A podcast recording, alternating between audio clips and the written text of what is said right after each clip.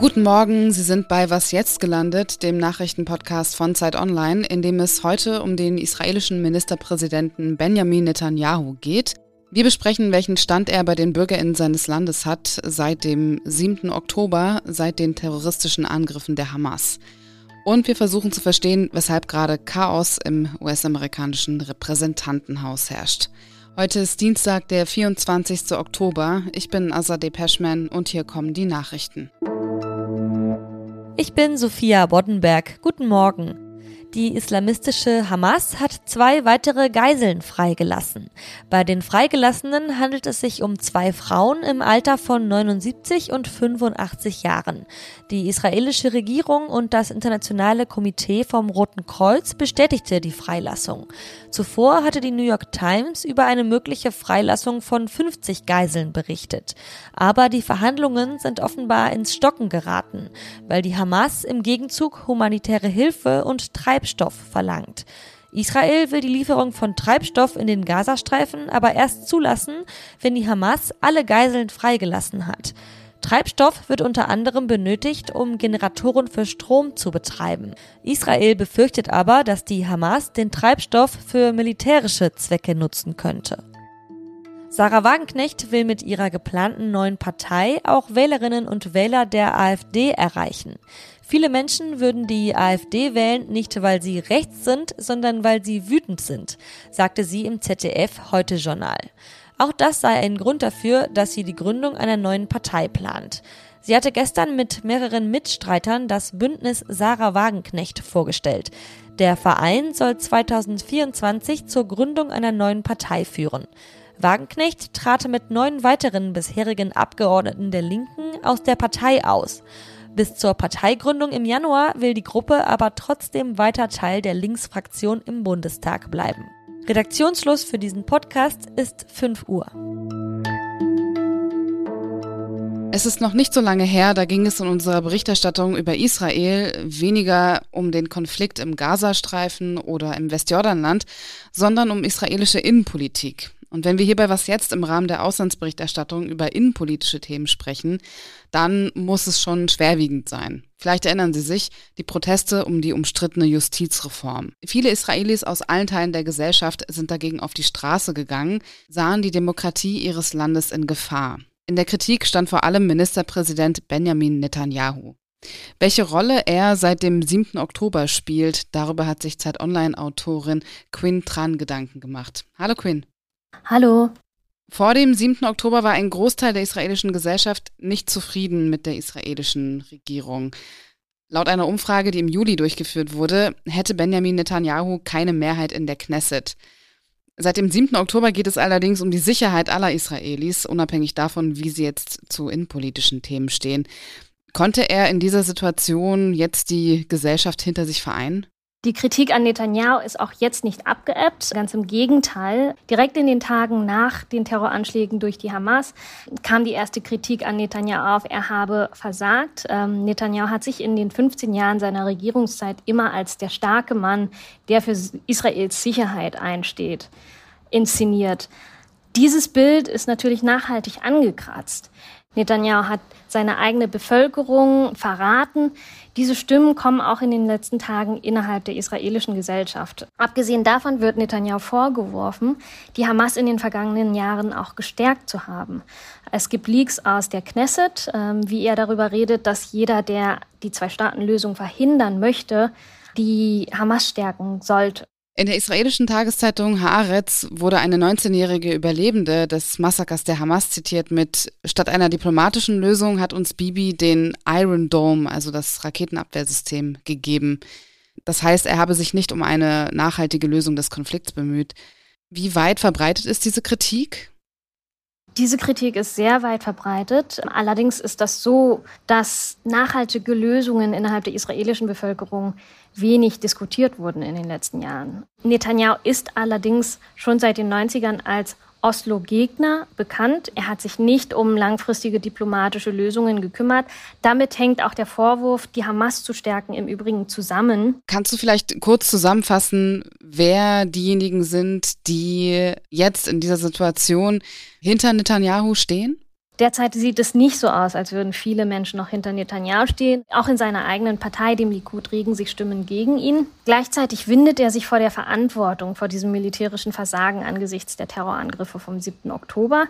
Jeder oder fast jeder Politiker, der in irgendeiner Form in einer Verantwortungsposition war, hat mittlerweile Stellung dazu genommen.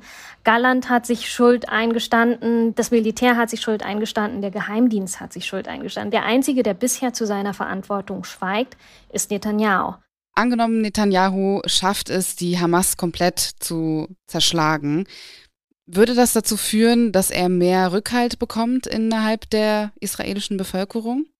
Daran, wie die Konstellation nach diesem Krieg aussehen wird, wird auch die Zukunft Netanyahus hängen. Eine Bodenoffensive bedeutet auch, dass es zu einem urbanen Häuserkampf kommen wird. Das in einem Gebiet, das die israelische Armee nicht gut kennt und die Hamas-Terroristen sehr gut kennen. Dazu sind halt die Tunnel unterhalb des Gazastreifens berüchtigt dafür, dass sie wie ein Labyrinth aufgebaut sind. Wenn es zu einer sehr hohen Zahl von toten Soldaten kommen sollte, bei dieser Bodenoffensive, dann kann das sein, dass damit natürlich auch Netanyahus politische Zukunft zu Grabe getragen wird. Danke dir, Quinn. Gerne, tschüss. Und sonst so? Sagt Ihnen der Name Silvio Berlusconi noch etwas? Bestimmt, immerhin war er viermal Ministerpräsident Italiens. Im Sommer dieses Jahres ist er verstorben und hat seinen Angehörigen eine umfangreiche Kunstsammlung mit 25.000 Gegenständen hinterlassen, darunter Landschaftsbilder und Statuen, auch eine 3-Meter-Statue von Berlusconi selbst.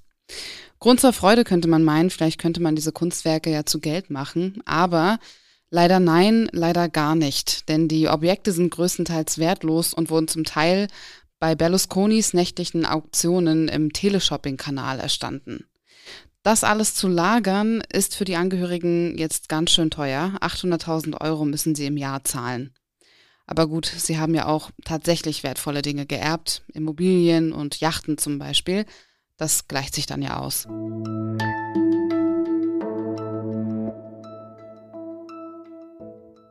Alle guten Dinge sind drei, außer für Jim Jordan vielleicht. Der Republikaner wollte sich zum Vorsitzenden des US-amerikanischen Repräsentantenhauses wählen lassen und ist dreimal gescheitert. Das ist schon der zweite Kandidat der Republikaner, der es nicht ins Amt geschafft hat. Anfang Oktober hat im Repräsentantenhaus eine kleine Gruppe republikanischer Abgeordneter zusammen mit den Demokraten für die Absetzung von Amtsinhaber Kevin McCarthy gestimmt. Seitdem ist das Repräsentantenhaus quasi kopflos, also ohne Vorsitz. Heute Abend könnte jetzt eine neue Abstimmung stattfinden. Johanna Roth ist Korrespondentin für Z Online in Washington und kennt sich mit dem Chaos im Repräsentantenhaus aus. Hallo Johanna. Hallo Azadeh. Warum schaffen die Republikaner es nicht, einen Kandidaten aufzustellen, der es schafft, eine Mehrheit hinter sich zu versammeln?